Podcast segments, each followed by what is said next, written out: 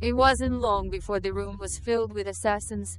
Guns, swords, and even a bow and arrow were pointed at me. I calmly asked them for creed. They decided to answer my simple question by rushing me all at once. One by one, I knocked them out and destroyed their weapons.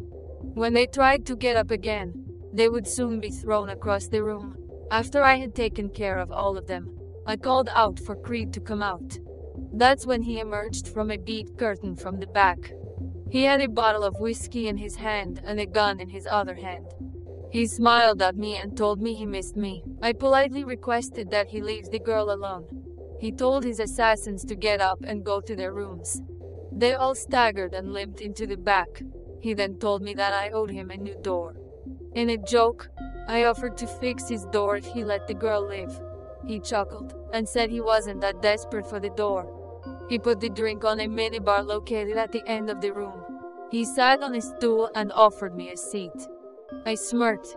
He pretended to be sorry for forgetting I was an android. I told him once more to stop targeting the girl. He stood up and posed a surprising question. He asked me if I thought he was old. I asked him to repeat his question. He repeated the question. He was only in his 50s, and from what I understood about human life, he wasn't really that old. He randomly threw out the number 3. I asked him to come again. He told me that he had missed three people he was sent to kill in the last year.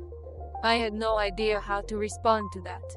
He was clearly drunk, but he was surprisingly vulnerable. He walked towards me and stared straight into my eyes. He raised his hand and placed it in front of my face. I could clearly see it was shaking. He put it down and walked back to the bar and sat down. He began to tell me a story about his father. The story went this way.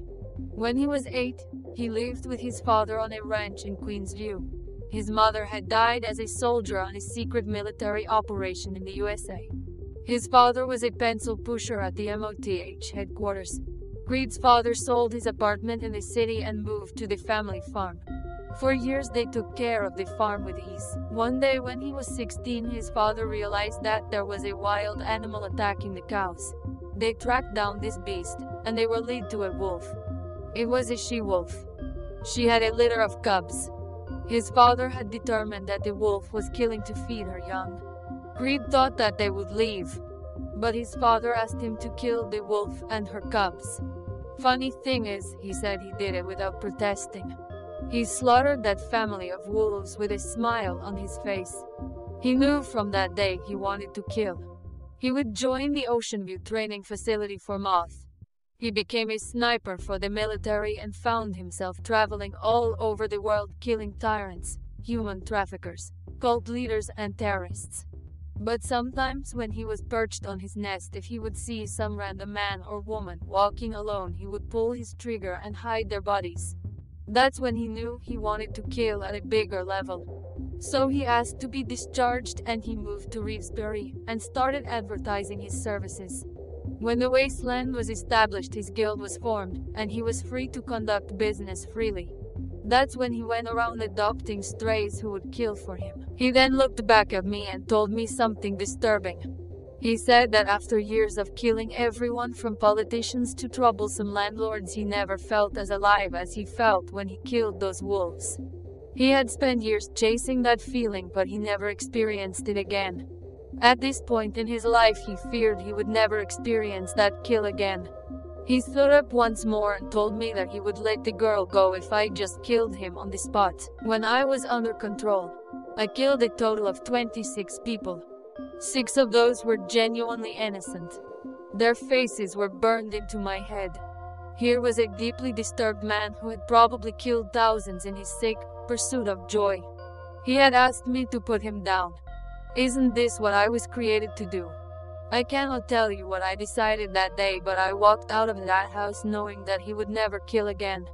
While I walked back to the hideout, I searched the web for people's stories of murder and death. From YouTube to Reddit, I examined the morality of murder. Was there such a thing as a moral kill? As an android, was I exempt from any rules that dictated how humans view murder?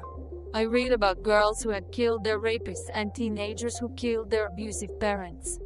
Did they have the right to take another person's life force? Even with my advanced system, I couldn't really figure it out. I walked through the door and sat on a bench in front of all the hackers hard at work. I stared at nothing until Dawn came to me and asked where I had been. I told her that I had taken care of everything. I said goodnight and walked out and sat by the old abandoned and cracked fountain outside the building. After 30 minutes, I heard footsteps behind me. A short and muscular mixed race woman emerged from the shadows wearing a dark crop top, a black bulletproof vest, and black cargo pants. She also wore black military boots. On her face was a black face mask covering her nose and mouth. Her hair was in braids that were tied into a ponytail. Her arms were covered in tattoos and complemented her black fingerless gloves. In her hand was a black bow staff. She told me she had been waiting for me all night and she needed my help.